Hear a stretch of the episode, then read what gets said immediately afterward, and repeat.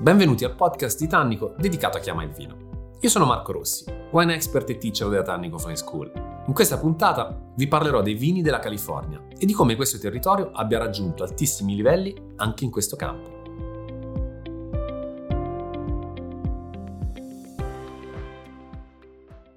La West Coast americana è la patria del vino nordamericano già a partire dalla fine del 1700. La California riveste il ruolo più importante in assoluto, intanto anche soltanto per la produzione, perché 2/3 della produzione degli Stati Uniti d'America vengono effettivamente prodotti all'interno dello stato californiano. Abbiamo circa 200.000 ettari per quasi 20 milioni di ettolitri prodotti all'anno. Le zone in realtà sono estremamente variegate. Tendiamo a considerare la California quasi come una regione, ma è di fatto una nazione, quindi con suoli completamente differenti, ma anche con climi che si alternano. Potremmo cercare di andare a vedere quelle che sono le contee produttive. Teniamo a mente che circa 48 contee su 56 in California sono di fatto produttrici di vino, quindi quasi la totalità. Abbiamo una fascia che è più oceanica, una fascia che è più interna e una fascia che è collocata a ridosso delle montagne. Le differenze le troviamo soprattutto per quanto riguarda la texture dei suoli, oltre che sulle caratteristiche climatiche. Non è un caso che in California si trovino quasi 90 AVA. Le AVA sono il sistema di classificazione, le denominazioni del Nord America. Rispetto al sistema europeo però non fanno riferimento alla qualità e non vanno ad indicare di fatto quelli che potrebbero essere i vitigni utilizzati o gli stili produttivi oppure gli affinamenti. Vanno soltanto a identificare un areale di produzione. La California vantava, prima della fillossera, ben oltre 300 varietà di uva, principalmente di origine europea. Oggi ne abbiamo circa una settantina, di cui 40-45 sono a bacca rossa e una trentina circa sono appunto a bacca bianca. Le origini delle uve, quindi anche le varietà, variano in funzione delle zone. Dobbiamo pensare al nord della California come una zona più fresca, dove l'influsso dell'Oceano Pacifico ha un ruolo fondamentale nell'andare ad abbattere anche le temperature.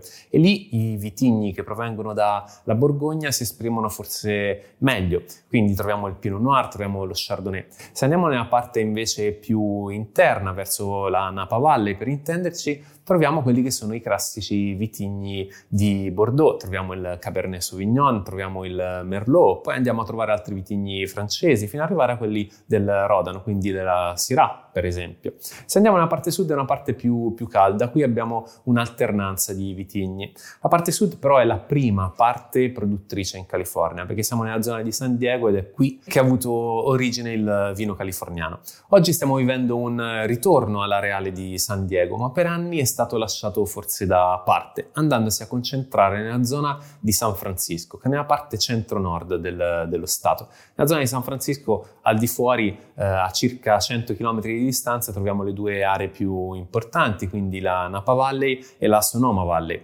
Più a nord troviamo Mendocino, che è diventata appunto famosa per il Pinot Noir. Se parliamo di suoli, anche la composizione dei suoli varia tantissimo. Dovete immaginare che la parte nord, quindi appunto che riguarda Mendocino, è più vulcanica e questa forse è la sua origine principale, parliamo di un vulcano spento. Se andiamo verso sud abbiamo invece una componente di argilla e limo molto più importante, anche se questa è una caratteristica di tutta la costa del Pacifico.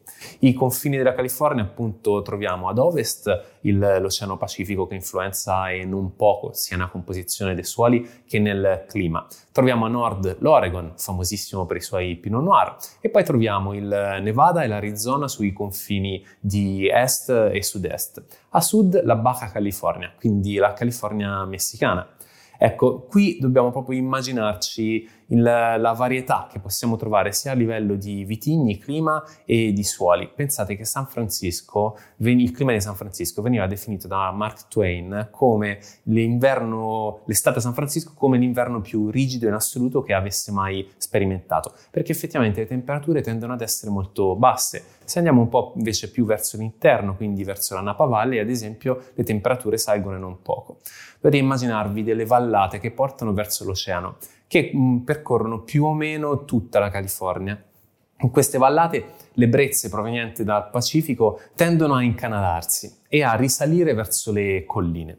Dalla cima appunto delle montagne, delle colline, tendono poi le brezze a scendere la notte e c'è un incontro di venti che vanno ad abbattere tantissimo le temperature, creando un'escursione quasi magica tra il giorno e la notte, quindi perfetta per andare ad esaltare le caratteristiche organolettiche di questa zona. Quindi cercando di rivedere anche quelle che sono le fasce a livello di suoli, dove però la texture gioca un ruolo fondamentale. Abbiamo la parte costiera, che appunto è più legata all'argilla, al limo, e abbiamo comunque un suolo che è abbastanza consistente anche a livello di texture. Piano piano andiamo a salire e vediamo che iniziano a penetrare più delle texture legate ai ciottoli, alla sabbia, quindi questo tipo di alternanza. E andiamo ad avere un suolo che può essere anche estremamente vulcanico e ricchissimo di argilla, mentre lasciamo da parte il limo. Se andiamo nelle valli invece, quelle disegnate appunto dai fiumi, perché molte delle contee, delle zone produttrici prendono nome dai fiumi che le solcano, ecco qui troviamo una componente di calcare molto interessante che dona estrema eleganza ai vini.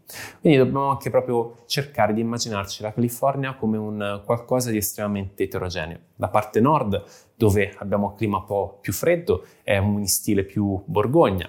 La parte centrale tenderà ad essere un po' più legata a quelle che sono le tradizioni di Bordeaux, e la parte a sud invece andrà in direzione del Rodano. Questo è un modo estremamente diretto e immediato per cercare di semplificare. Tantissime sfaccettature quindi di suoli, di texture, di clima, ma anche di tradizione. Quello che però accomuna un po' tutta la California è questa impronta tecnologica estremamente importante, anche se le nuove generazioni oggi con il movimento dei garagisti hanno cercato un po' di cambiare questo schema. La vendemmia, soprattutto nella parte centrale e sud, tende ad essere meccanizzata e tende a svolgersi di notte per cercare di preservare quella che è la qualità del frutto, che andrebbe in estrema sofferenza in una vendemmia di giorno. Le vendemmie in California tendono ad essere fatte appunto di notte con dei trattori che illuminano tutta la vigna e che danno il ritmo ai lavoratori, che rapidamente cercano di raccogliere proprio per preservare quello che è la qualità e la maturazione del frutto, senza far partire prefermentazioni in vigna che andrebbero a compromettere inevitabilmente la qualità e il risultato del vino. Quindi c'è un focus che è estremamente legato a un approccio qualitativo, seppur andando a utilizzare tantissima tecnologia. L'altra cosa che accomuna un po' tutta la California è l'enoturismo. Le contee californiane sono organizzatissime per quanto riguarda proprio la possibilità di andare a visitare le aziende vitivinicole. Abbiamo dalle classiche tasting room della Napa Valley, quindi delle zone di degustazione in cui fino a qualche anno fa addirittura non si pagava l'assaggio, ma la buona etichetta ci portava poi ad acquistare una bottiglia per rendere il favore. Oggi anche questo tipo di esperienza invece è a pagamento, arrivando fino ai classici picnic di Mendocino oppure di Sonoma. Quindi diciamo la California è molto varia anche nel modo in cui può essere vissuta.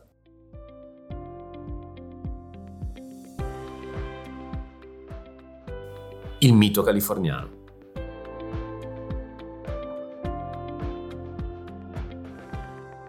Quasi 2000 km quadrati di vigneti. Ecco, una superficie evitata così importante rende la California oggi il serbatoio del vino degli Stati Uniti d'America. Ma già negli anni 70 il vino californiano si era affermato in tutto il mondo, soprattutto in Europa, grazie alla grande qualità espressa. La California è considerata il Mediterraneo americano, proprio per queste caratteristiche climatiche estremamente interessanti e estremamente miti. Ecco, qui molti dei vitigni francesi hanno trovato una seconda casa con delle espressioni estremamente interessanti, quasi sempre in blend, quindi il monovitigno non è lo stile vitivinicolo principale che possiamo andare ad individuare in questo stato americano.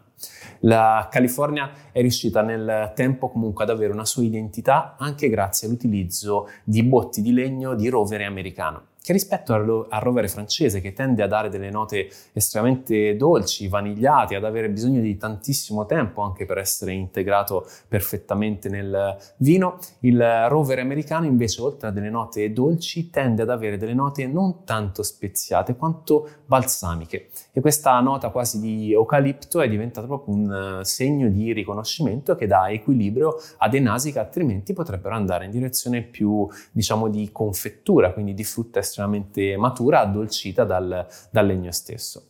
Questo è un territorio in cui finora tendevamo a mettere da parte alcuni vitigni, dando per scontato che i vitigni fossero tutti di origine francese o comunque di origine europea. Ripetiamo che Borgogna, soprattutto Bordeaux, Rodano fanno da padrona, ma ci sono anche vitigni tipo la Barbera, il Sangiovese, quindi anche vitigni italiani, c'è il Moscato, vitigni della Mitteleuropa come il Riesling.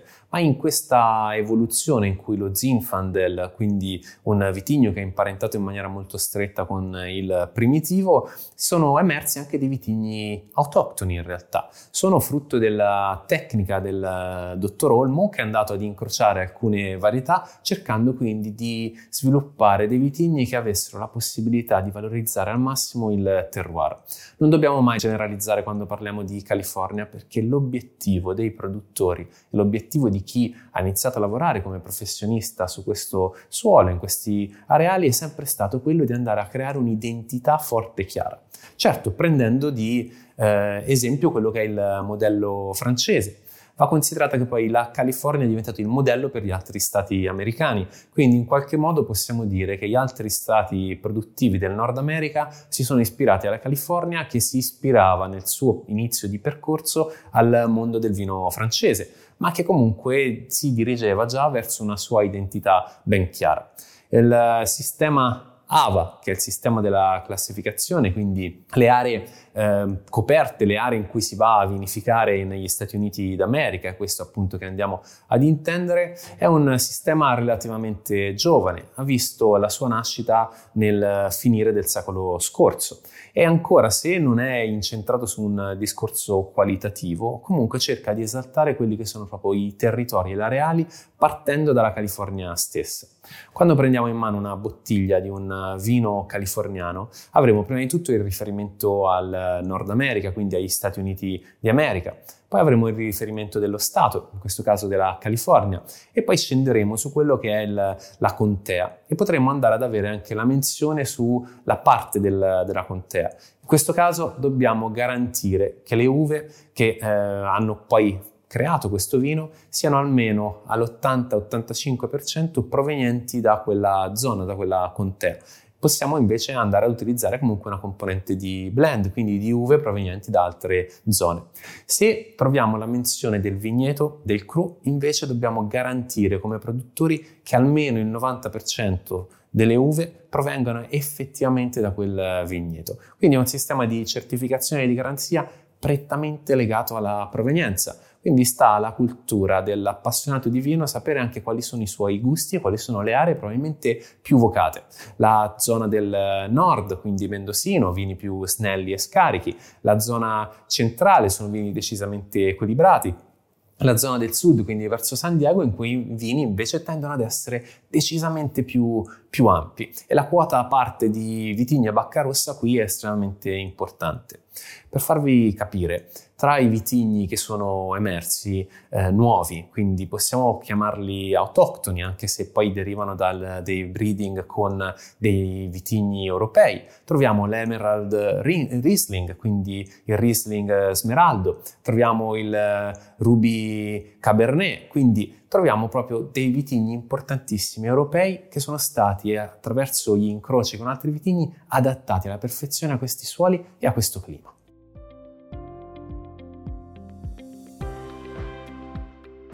La storia del vino californiano.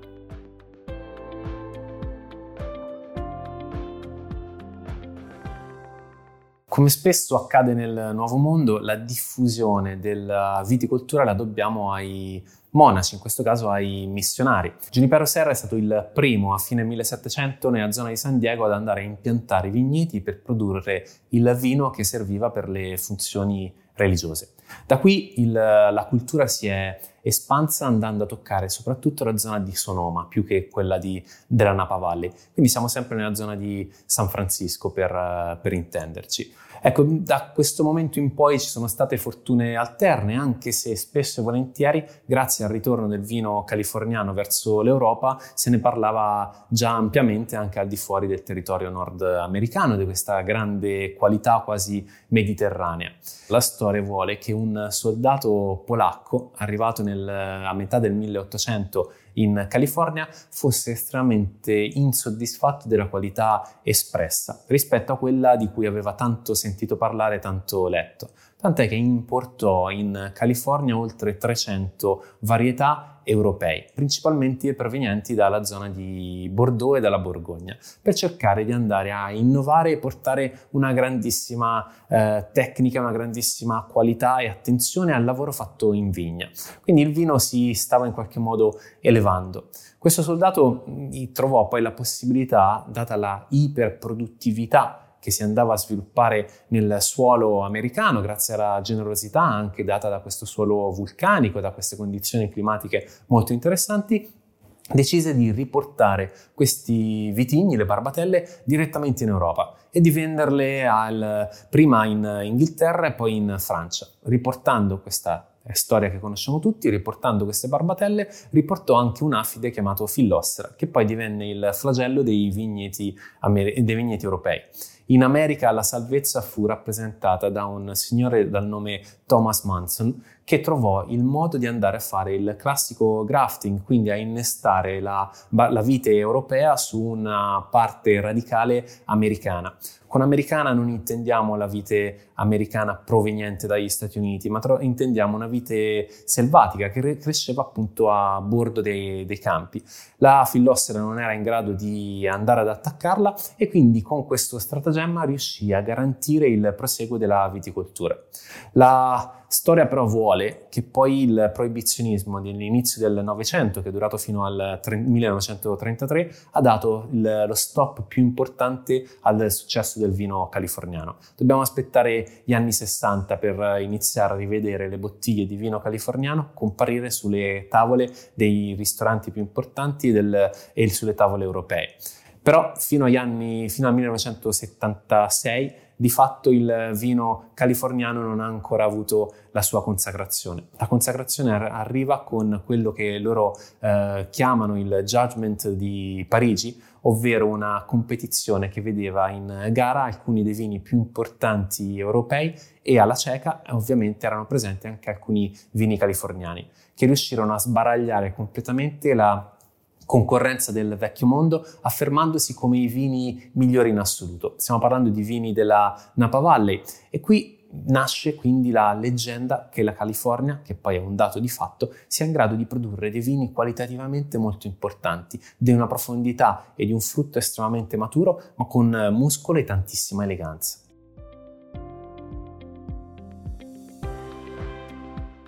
I sistemi di allevamento.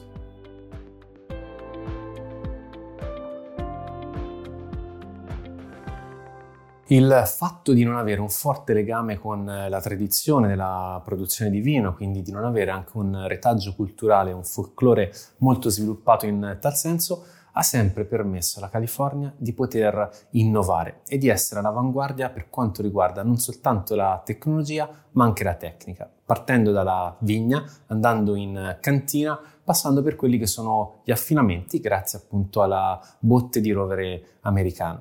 Ma l'innovazione passa anche dai personaggi, tipo Scott Henry, il nome che in Europa non dice molto, ma negli Stati Uniti è stato uno dei personaggi chiave per lo sviluppo della viticoltura. Perché? Perché i sistemi di allevamento classici, che comunque in California troviamo, dal Guyot al cordone speronato, ecco, hanno lasciato spazio a un'innovazione ulteriore. Scott Henry aveva intuito che forse c'era la necessità in un territorio come quello dello stato, di questo stato americano, di andare a cogliere più raggi di sole possibile, e ha sviluppato appunto il cosiddetto Scott Henry, che è un sistema di allevamento estremamente verticale che consiste nell'andare a sviluppare la vite in due direzioni, quindi una direzione ascendente e una direzione discendente. È come se la vite venisse, i tralci venissero effettivamente pettinati in una direzione e in un'altra, lasciando una zona vuota a circa 1 metro di altitudine. Lo Scott Henry come metodo arriva fino a 2 metri e 10 di altezza, quindi si sviluppa in verticale in modo estremamente palese. Abbiamo una presenza importante di gemme, quindi tende ad essere anche super produttivo, perché ha la capacità di andare a prendere, creando questo schermo che è in verticale, ripeto, di tralci, riesce a prendere moltissimo sole e ha bisogno però, per potersi sviluppare, di avere tantissime gemme. In Europa era stato introdotto in alcune regioni, anche italiane. Il problema era che il suolo italiano tende generalmente a essere abbastanza generoso e quindi si andava a sviluppare un'iperproduttività che andava a penalizzare estremamente la qualità del frutto. In California esistono 2 scuole di pensiero rispetto a questo tipo di allevamento. Una che è legata appunto al cercare di scaricare al massimo quelli che sono frutti che tendono comunque a essere molto nettarini, molto concentrati, quindi lo Scott Henry diventa un modo per poter alleggerire in un certo qual modo il vino, rendendolo anche un po' meno alcolico. Chi invece lo utilizza proprio per andare a ricercare questa incredibile concentrazione, data di nuovo da una ricchezza di gemme e da un'esposizione al sole che pochi altri sistemi di allevamento possono garantire. In un certo modo potremmo vederla quasi come una pergola ribaltata, quindi piuttosto che avere una pergola, quindi una sorta di tetto di tralci, abbiamo proprio uno screen, abbiamo proprio una parete di tralci appunto che vanno a valorizzare al massimo ogni singolo raggio di sole. Lo Scott Henry è stato un sistema di allevamento e potatura così di successo che ha dato origine anche ad altri sistemi che in qualche modo sono completamente collegati e dipendenti da questo primo. Lo Smart Dyson è forse il caso più eclatante, diffusissimo in Victoria, diffusissimo in Australia, ma poi è ritornato anche su suolo americano.